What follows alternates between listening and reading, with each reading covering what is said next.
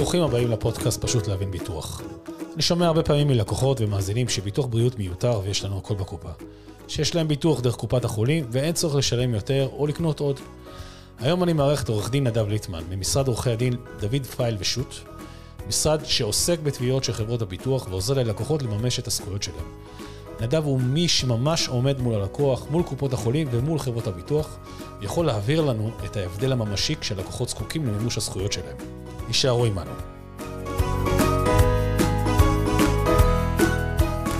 ברוכים הבאים לפודקאסט פשוט להבין ביטוח. היום במסגרת הסדרה של בריאות אני מארח את עורך דין נדב ליטמן. נדב הוא עורך דין שמתעסק בתביעות בתחום הבריאות. נדב, מה שלומך? בסדר גמור, קובי, תודה. תודה שבאת אליי.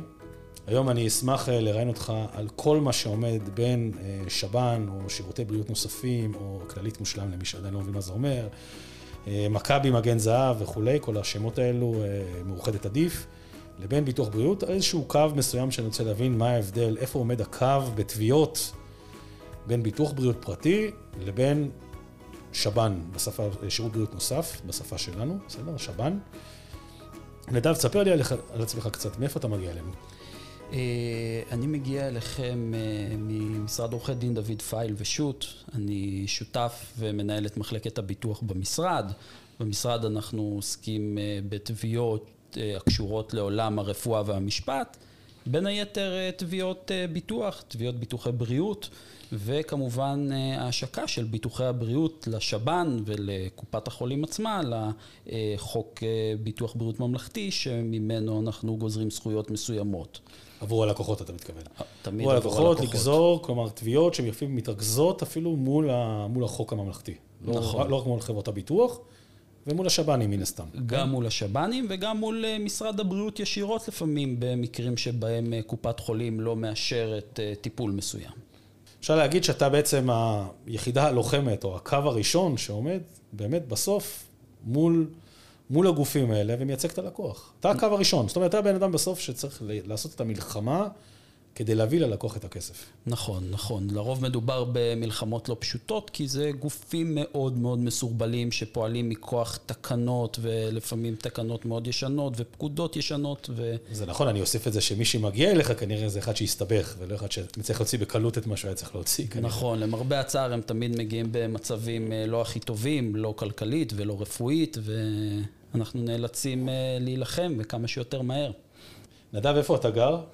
אני גר בכפר סבא. כמה ילדים יש לך? יש לי שני בנים, שני בנים חמודים וקטנים. כמה שנים אתה נשוי? אני נשוי כבר שמונה שנים. טוב, נדב. וכמה שנים אתה עורך דין באמת? כמה אתה ממש מתעסק אני, בזה? אני שותף ומנהל במשרד פייל כבר שבע שנים, ולפני כן עבדתי בעוד משרדים, ואני כבר למעלה מ... 12 שנים בתחום של הנזיקין והביטוח. אוקיי, זה טוב, זה מעניין? זה מעניין מאוד. אתה אוהב את מה שאתה עושה? מאוד, יש בזה תחושת שליחות אמיתית. או, זה חשוב. גם אני רואה את עצמי ככה, זה בסדר. אוקיי, אני רוצה ככה שניכנס קצת לחומר, ואני אשאל אותך שאלות. אני רוצה היום לעמוד על הקו, מה שנקרא, על הדקות הזאת. אנשים עושים ביטוחי בריאות, משלמים עליהם כסף שנים, הם לא יודעים אפילו על מה הם מבוטחים. פשוט הסוכן אמר להם שזה טוב, הולכים עושים. או הנציג של החברה הישירה אמר להם שזה טוב, הולכים, קונים, עושים. בסדר, אנשים לפעמים, הרבה פעמים מתנהגים כמו שאומרים להם לעשות. יש כאלה ניסויים בהיסטוריה שאומרים לך לעשות, אתה עושה. בסדר, זה טוב. ואז אחרי כמה שנים קורה משהו, יש כאלה שעשו, יש כאלה שלא עשו. אלה שלא עשו, מתחילים להבין את ההבדל. אלה שעשו לא מבינים בכלל מה יש להם ואיך תובעים את זה אפילו. הם אפילו לא יודעים איך לגשת לזה. לפעמים כבר הסוכן לא, לא ברקע, או זו חברה ישירה, אז אפילו לא יודעים מה לשאול אותה. יש או אין, והם לא עושים כלום עם זה. אז היום אני רוצה קצת שנעמוד על הקו הזה, על הקו בין ביטוח בריאות לשב"ן. אמרתי את זה כבר כמה פעמים, אני אגיד את זה עוד הפעם. כי זה קו מאוד מאוד חשוב, שבו אנחנו מבינים מי שיש לו ביטוח בריאות פרטי, מה הוא מקבל יותר ממי שיש לו שב"ן, ממי שיש לו כללית מושלם, ממי שיש לו מאוחדת עדיף. או מאוחדת פלטינום, יש לזה עוד כמה שמות, נכון? מאוחדת פלטינום גם יש. פלטינום, יש כללית פלטינום, מכבי שלי, C יש C, גם, כל מיני, נכון? כן. אז אני רוצה להיות על הקו הזה. אני רוצה דבר ראשון להבין. לקוחות שלי כבר שמגיעים אליי, אומרים לי, תקשיב, שצריך כבר ביטוח בריאות פרטי, אתה מת. אתה כבר ממש מת. מה... למה אני צריך את הדבר הזה? כאילו, באיזה מצב, באיזה מצב אני אצטרך את חברת הביטוח, אני, זה, מעדיף, זה מצב שכבר עדיף לי למות כשאני כבר צריך את חברת הביטוח, כי חברת הביטוח גם ככה לא תרצה לשלם לי ותעשה לי פלברות. זה, הרבה פעמים לקוחות אומרים. איך אתה רואה את זה? תראה, אה, זה נושא מורכב. אין ספק שהתחושה בציבור היא שחברות הביטוח אה, מתחמקות מלשלם. אבל אה, צריך להסתכל על התמונה הכוללת. אנשים שמגיעים למצבים רפואיים מורכבים ונזקקים לטיפולים מיוחדים, לתרופות שלו בסל, מגלים ברגע האמת שקופת החולים וגם השב"ן, שהם לקחו מעין ביטוח נוסף, לא נותן להם אה, את מה שהם צריכים לקבל, את מה שהם זקוקים לו. דבר איתי בדוגמה אחת. אני, אני צריך לך... דוגמה אחת טובה על הנושא הזה. אני אתן לך דוגמאות. סל הבריאות במדינת ישראל, סל התרופות, כמו שאנחנו קוראים לו, אה, הוא סל יחסית מפותח אה, ביחס למדינות העולם. אבל בכל זאת, זה עדיין סל מוגבל שתלוי בשיקולים תקציביים, ואנחנו מכירים בכל תחילת שנה שעושים תקציב ואילו תרופות ייכנסו לסל ואילו לא. אה, השב"ן לא נותן דבר בכל מה שקשור לתרופות מצילות ומאריכות חיים. אבל הוא אומר לא שיש לו תרופות מחוץ לסל. זה דבר חשוב שאתה צריך לדעת. הנציגים של השב"נים, והרבה לקוחות אומרים את זה, אומרים, אנחנו נותנים תרופות מחוץ לסל תרופות. אבל צריך לשים לב, אין להם זכות לשב"ן לתת תרופה מצילת חיים או מאריכת חיים. אז מה אני מקבל? התרופות שהן יכולות, אז מה זה שווה? אין, לא קיים. ולכן פה, במקום הזה, קיים איזשהו כשל. שהשב"ן לא יכול לתת את התרופה, ואם קופת החולים לא מממנת במסגרת הסל או במסגרת ועדת חריגים, שגם שם קשה מאוד לקבל תרופות במסגרת ועדת חריגים, אתה נאלץ לפנות לביטוח הפרטי, כי כנראה הוא יהיה הפתרון היחידי שלך עם העלויות הבאמת יוצאות דופן של התרופות שקיימות היום בשוק, שהן באמת מצילות חיים. איזה תרופת מצילת חיים אתה יכול לתת לי לדוגמה? אני יכול לתת לך הרבה דוגמאות. יש את הדוגמה המפורסמת ביותר, שהיא כבר אה, נדושה, כמו שאומרים, אה, תרופת הקיטרודה. כל התרופות הביולוגיות שבעצם משפלות את המערכות של הגוף להילחם בסרטן ולא נלחמות באופן ישיר בסרטן אלא גורמות למערכת החיסונית שלנו לפעול טוב יותר, לזהות את התאים הסרטניים ולחסל אותם. כמה עולה כזאת תרופה? אז תרופה של קיטרודה זה אה, תלוי אה, במינונים אבל יכולה לנוע בין 20 ל-30 אלף שקלים בחודש. אה, ולפעמים גם יותר. יש תרופות נוספות, למשל יש תרופה שנתקלתי בה לאחרונה לסרטן שלפוחית השתן שהוא גרורתי ונכשלנו בביצוע טיפול כימותרפי, יש תרופה תרופה שקוראים לה ודוטין, והיא עולה, יכולה להגיע ל-200 אלף שקל בחודש. לאחרונה המחיר שלה קצת ירד, אבל יש לי מבוטח, איש מאוד עמיד, בן 88, שנזקק לתרופה הזאת, ו... חברת הביטוח שילמה לו את התרופה הזאת אה, והצילה לו את החיים, והוא בן 88. אף אחד לא נתן לו סיכוי והתרופה הזאת הצילה אותו. אז אנחנו במקרה התחלנו עם הסקשן הזה שנקרא תרופות מחוץ לסל התרופות, כי אה, נתתי לך באופן טבעי ללכת לאן שנוח וזה טוב. אה, ודיברנו קצת על תרופות שלא בסל התרופות. אני כן רוצה שוב פעם לעמוד על הנקודה, מה, אתה רוצה להגיד לי שהשב"נים היום מחרטטים את הציבור, כאילו שאומרים להם שהם נותנים תרופות מחוץ לסל התרופות? באיזה תנאים, על איזה תנאים הם מדברים? על מה הם מדברים כשהם אומרים אנחנו נותנים תרופה מחוץ לסל התרופות, הרי הם אומרים משהו שהוא אמיתי, אני לא מניח שהם משקרים. אבל מה באמת הם נותנים? אז אה, כמו שאמרתי קודם, הדגש הוא שהם לא נותנים תרופות מצילות ומערכות חיים. תרופה? אז הם יכולים אז לתת לך מה? כל מיני פתרונות של אה, אה, דיאטה, כל מיני תרופות שהן לא מצילות חיים, ובעצם זה הופך להיות די חסר משמעות מבחינת השב"ן. זו המציאות, זו האמת. זאת אומרת, בשעה של קטסטרופה גדולה, שם אני לא יכול למצוא את המזור. שם לא תמצא מזור בשב"ן. אה, למרבה הצער, גם אם השב"ן היה רוצה, חוק ביטוח בריאות ממלכתי מונע ממנו לתת את התרופות האלה. אני רוצה להיכנס איתך לעוד נקודה שהיא מאוד חופפת, וגם הרגולטור מדבר עליה לא מעט בגלל הבעיה הזאת. יש פרק שחופף אה, בין הרפואה הציבורית לבין הרפואה הפרטית, שזה בעצם פרק הניתוחים. בביטוחי בריאות פרטיים היקרים ביותר, אגב, אני אציין, היקרים ביותר הם ביטוחי הניתוחים. החלק, הפרק הניתוחי בפוליסת בריאות מהווה 70% מעלות הביטוח. זה באמת החלק המאוד מאוד יקר. הוא חופף למה שיש לנו היום בקופות החולים. אז אני רוצה רגע שנעמוד על ניתוחים דווקא. למה לי לעשות ניתוחים בחברת ביטוח פרטית ולא להשתמש בשב"ן שלי? פה יש לי גם שב"ן, השב"ן גם אומר לי, בוא, תשמע, אתה יכול לקבל ניתוח פרטי. אז מה, למה אני צריך את הדבר הזה? אז uh, אני אתן לך שלוש סיבות, שזה בעצם שלושה הבדלים מאוד מהותיים בין השב"ן לביטוח הבריאות הפרטי ברגע שאנחנו פונים לבצע ניתוח. Uh, הסיבה הראשונה, היא כשלעצמה לא מספיקה לבדה לגרום לנו לבחור בביטוח בריאות פרטי, אבל היא גם חשובה והיא בעצם הגדלת פול הרופאים. אנחנו מכירים את השינוי שעשו ביולי 2016 אה, בפוליסות החדשות, כבר לא ניתן לבחור רופא, לא בשב"ן ולא בביטוח הבריאות הפרטי. אנחנו נאלצים לבחור רופא מתוך ה pool, מתוך הרופאים שבהסכם. אז קודם כל, ברגע שהוספת חברת ביטוח, הגדלת לך את ה pool. לשב"ן יש את ה pool שלו. לחברת הביטוח יש את ה pool שלה, כבר הגדלת לך את pool הרופאים, אתה יכול לבחור יותר רופאים, יש לך רשימה גדולה יותר. חשוב לי אבל... רק להשחיל פה מילה, כן? חשוב לציין שמי שהיה בפוליסות טרם 2016 אגב, היה יכול לגשת לכל רופא. אמנם נכון. מוגבל בכסף, היה יכול לגשת לכל רופא. נכון, אבל מ-2016, כן. מי שיש לו אה, פוליסה קודמת ל-2016, כדאי לו להחזיק אותה, כי את הכיסוי הזה שניתן לבחור רופא באופן אה, הכי פשוט וקל שיש, כבר לא קיים יותר היום. אה, הסיבה השנייה היא ההשתתפות העצמית. אה, לרוב בביטוחי הבריאות לא תהיה השתתפות עצמית כשאתה הולך לניתוח פרטי. אני יכול לספר על עצמי דוגמה, לתת דוגמה אישית. אני ניתחתי את הבן שלי, לקחתי אותו לניתוח כפתורים לאוזניים בעקבות דלקות אוזניים חוזרות. לא הייתה השתתפות עצמית. הכל היה על חשבון חברת הביטוח, בין ההתחייבות לרופא ובין ההתחייבות לחברה, אה, לבית החולים שביצע את הניתוח, שהכל יתבצע אצלו, האשפוז, המיטה, המרדים, כל מה שצריך. לשב"ן תמיד יש לנו השתתפות עצמית? כן, לרוב תהיה לך השתתפות עצמית, והרבה פעמים גם השתתפות עצמית גבוהה מאוד. כמה יכולה להיות גבוהה? ההשתתפות העצמית יכולה להגיע למאות וגם לאלפי שקלים. אה, נקודה חשובה נוספת, שלכאורה אנחנו מחשיבים את השב"ן גם כמעין ביטוח פרטי, ואני אומר, אה, מדגיש שוב מעין, היא זמני המתנה. וגם פה אני יכול לתת לכם דוגמה אישית.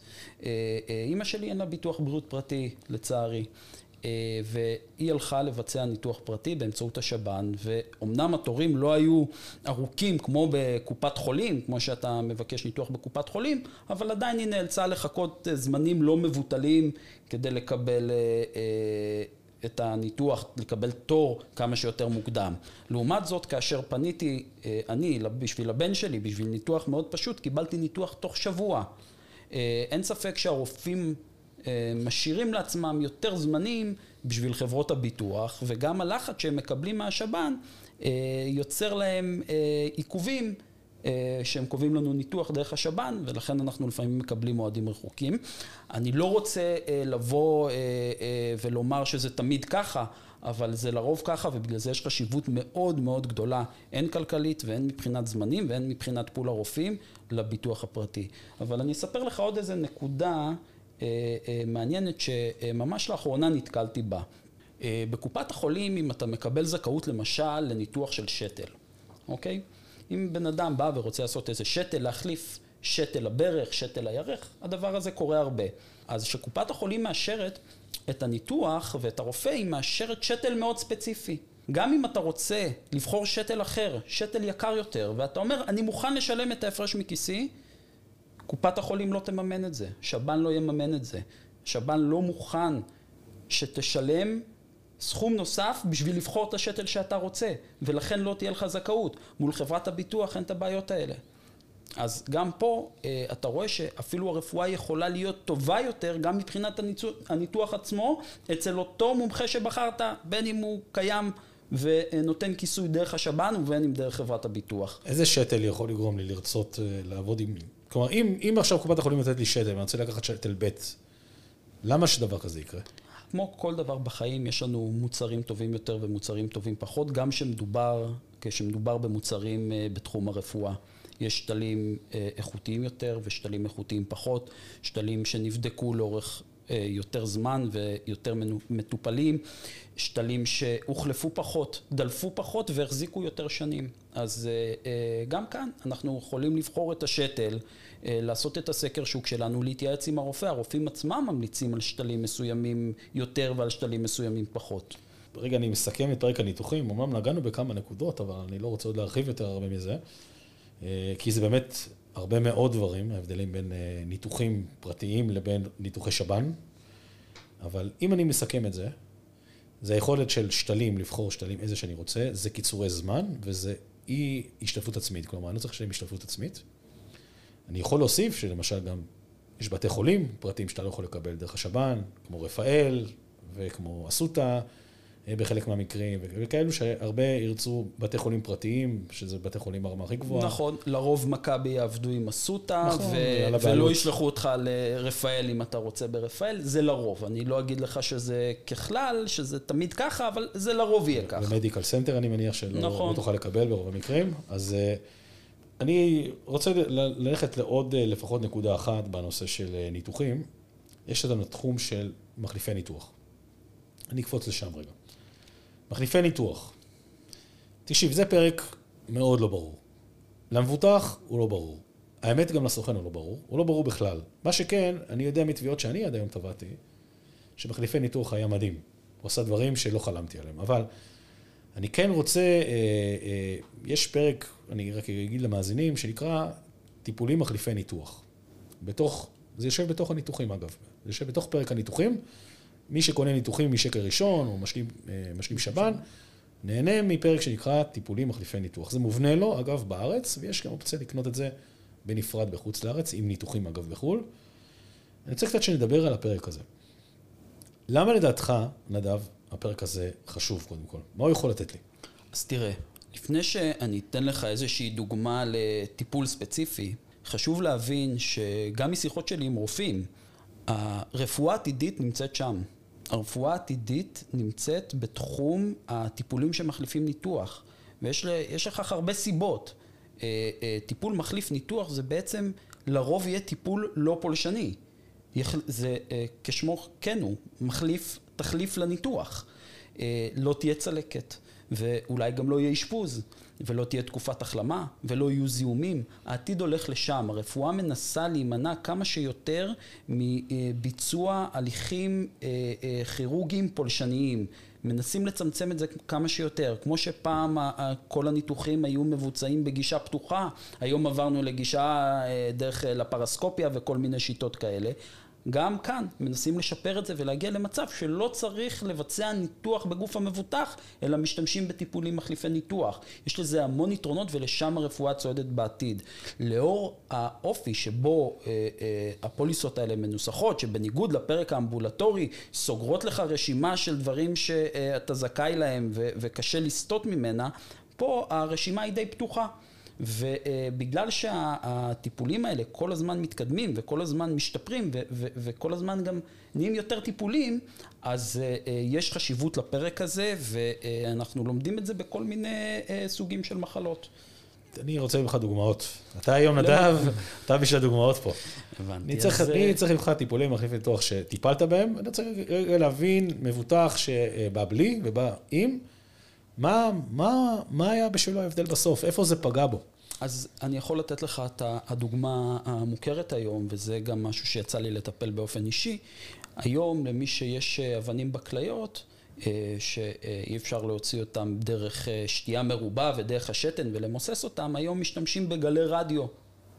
אין צורך אה, לפתוח את הכליות ואין צורך בכל מיני טיפולים מיוחדים ו... ו... גלי רדיו היום לא, לא, לא נמצא בקופת חולים?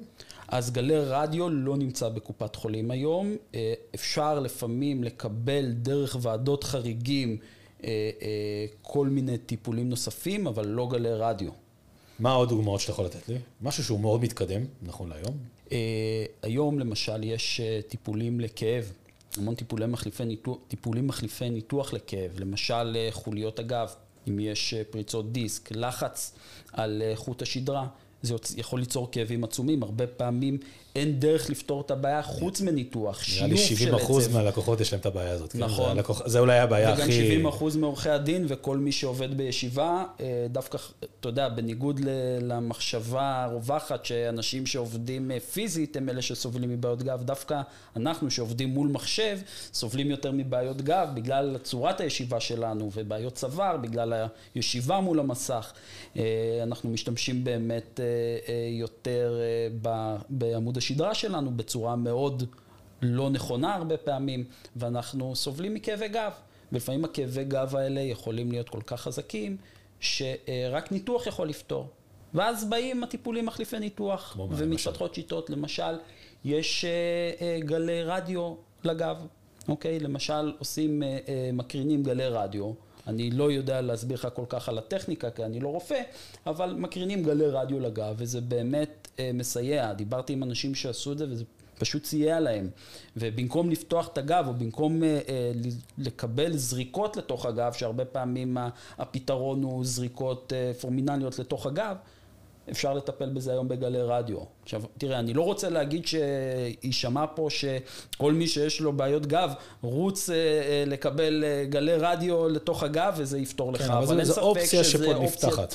אופציה טובה, שכדאי גם להתייעץ עליה עם האורתופדים שלנו. לכן הכיסוי הזה הוא מאוד מאוד חשוב, כי הוא מונע כאב גם בטיפול עצמו.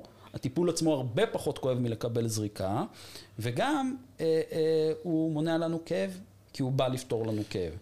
האמת היא שלטיפולים מחלף ניתוח, אני שאלתי אותך, אבל אני יכול להוסיף על זה עוד המון. יש היום אה, ניתוחי מעקפים שעושים בין הצלעות, אה, אורטונוסקופיה, שזה טיפול מחליף ניתוח נחשב, או נחשב ניתוח מאוד מאוד מתקדם, שיש אותו רק דרך הביטוחים הפרטיים. יש היום אה, זריקות לברכיים, PRP ואוטוקין וכולי, שזה תביעות שאני פוגש בעצמי פה, וזה מחליפי ניתוח. לאנשים שיכולים לדחות בעוד 10-15 שנה את הניתוחים דרך אה, סדרת זריקות. אני אולי אשאל אותך, אתן לך אולי שאלה אחרונה בעניין הזה, ככה יותר לסיכום. היום הלקוחות שלי, הם משתמשים בי, בסדר, הם משתמשים בי המון uh, לתביעות.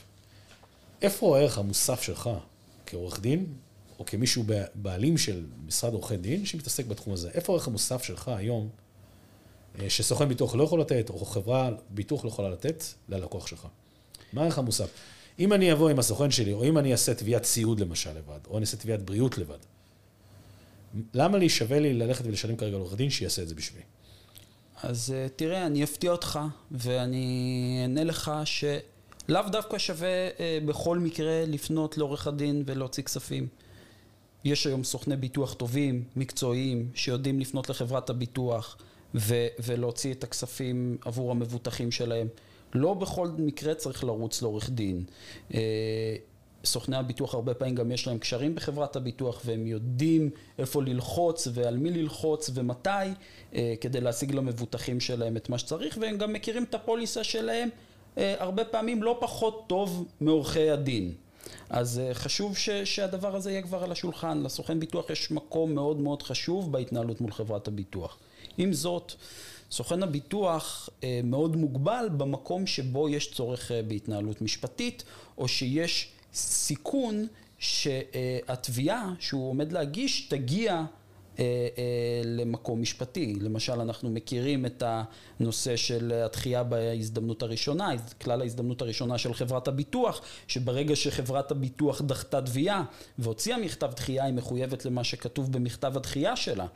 אם אה, סוכן הביטוח פונה בערעור, או אפילו המבוטח פונה בערעור, קיים סיכון שחברת הביטוח תשפר עמדות אה, ותוציא מכתב דחייה נוסף ומפורט יותר עם טענות נוספות, שאחר כך היא תוכל להעלות אותם בבית המשפט. לכן ברגע שיש מכתב דחייה, צריך מאוד מאוד להיזהר גם בתור סוכני ביטוח, שמא חברת הביטוח תעלה טענות נוספות, טענות שהיא לא יכלה להעלות אותן בבית משפט, כי היא לא יכולה לסטות ממכתב הדחייה הראשוני שלה.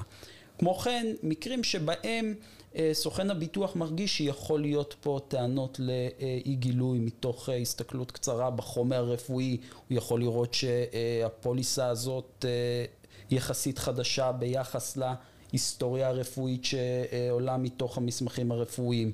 במקרים כאלה כן כדאי להתייעץ, לאו דווקא להתחיל אה, אה, לפנות לעורך דין ולהגיש תביעה, אבל כן כדאי להתייעץ עם עורכי דין דווקא בתחומים האלו. ולהערכתך, אותה התנהלות של להתנהל עם עורכי דין, תוכל להוציא יותר כסף עבור לקוח? תוכל לתת לו מקומות שיפורים או דברים שלא היינו יכולים להגיע אליהם? כסוכנים, בוודאות? באיזושהי ודאות, לפחות באיזושהי רמת ודאות מסוימת, כי הלקוחות שואלים את עצמם, שווה לי עכשיו לשלם כסף לעורך דין? זאת השאלה בסוף.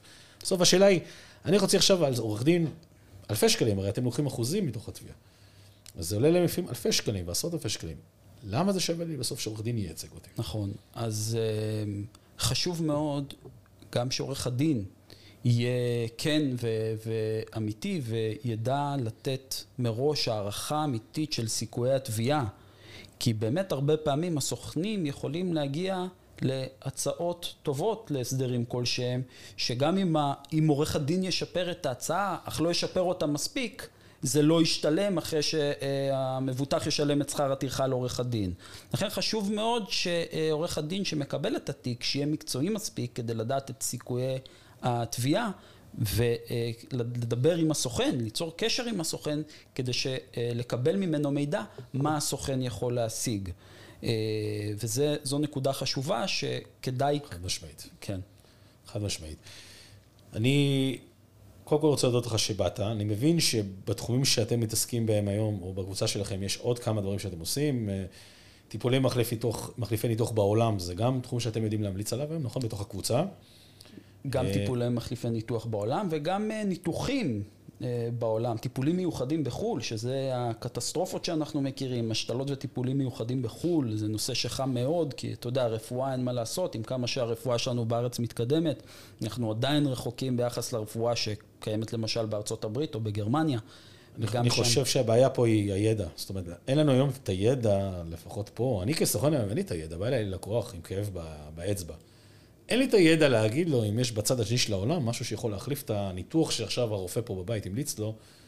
אני לא יודע את זה. אין לי את המאגר נתונים שאומר לי, בעולם, בצד השני של העולם, בטיחואנה, יש רופא שמטפל בגלי הלם ופותר את הבעיה. אני באמת לא מבין בזה. נכון, לכן חשוב, גם עורך הדין שפונים אליו בנושא, שתהיה לו גישה לרופאים וקשר עם רופאים בתחומים הנדרשים, שידעו להמליץ על ניתוחים בעולם, על בתי חולים בעולם. ורופאים ספציפיים שאצלם כדאי לעשות את הניתוח. שזה דברים שגם חלק מהדברים שאתה עושה היום, נכון? היום אתם נכון. מחזיקים מאגר של מידע של כל, בכל הטיפולים, מחליפי ניתוח בעולם. נכון. רופאים מנתחים בכל העולם כמובן. רופאים מנתחים בכל העולם. תרופות מן הסתם. וכמובן תרופות. בסדר, היה חשוב לי להעמיד את הנקודה הזאת, מכיוון שאני נשאל הרבה פעמים על ידי לקוחות. בסדר, קניתי, יש לי בעיה, בוא, איך אתה עוזר לי? בוא, אני, אני, אני לא מכיר אף אחד בעולם. וגם אני אגב לא מכיר, ואין לי גם את המידע מאיפה לבוא אליו. ואז הרבה פעמים אני פונה בשאלות לחברות הביטוח, אבל חברות הביטוח גם הן לא אוהבות לחשוף, הן לא יודעות חלק מהמקרים. זאת אומרת, זה פרקים מאוד פתוחים, זה פרקים שהם אומרים, אם יש, אז אנחנו ניתן. אם יש משהו מציל בעולם, או טיפול מתקדם יותר מבישראל, אנחנו ניתן את הכסף. לך תמצא אותו. אבל לך תמצא אותו. כן, יש פה איזושהי בעיה, ואנחנו כאילו צריכים להחזיק database ששומר לנו על כל הניתוחים, על כל הסטטיסטיקות, על כל המנתחים בעולם, מה הכי טוב. אתה יכול להגיד שאתם היום יכולים לתת חלק מהמידע הזה, נכון? עבורנו, הסוכנים לפחות, נכון, כדי לעזור ללקוחות. גם עבור הסוכנים, אבל בכל מקרה חשוב לי אה, לתת פה מכאן עצה לסוכנים, שברגע שהמבוטחים פונים אליהם, והם פונים בדרך כלל במצבים שהם חסרי אונים, כי זה אומר שהטיפול בארץ, ש, שמבוטח פונה אליך ואומר, מה אני עושה עכשיו, אה, לאן אני, לאן אני הולך, כי זה בדרך כלל אחרי שהטיפול בארץ לא הצליח. במצב כזה הרבה פעמים כדאי להמליץ להם אפילו באופן יזום לדבר עם הרופא שלהם, לא הרופא משפחה אלא הרופא המקצועי, הרבה פעמים גם הם יודעים להפנות לאנשים ספציפיים בחו"ל וגם כאן חשוב שידעו את זה, לעשות את המהלך הזה. כמובן שאנחנו נמצאים כדי לתת אקסטרה ולתת גם מהידע שלנו ולסייע. אוקיי נדב, תודה שהתארחת אצלי, היה נעים. שיהיה לך המשך יום נעים. תודה רבה למי שהאזין לנו, ואני מקווה שתהיו איתנו עוד הפעם.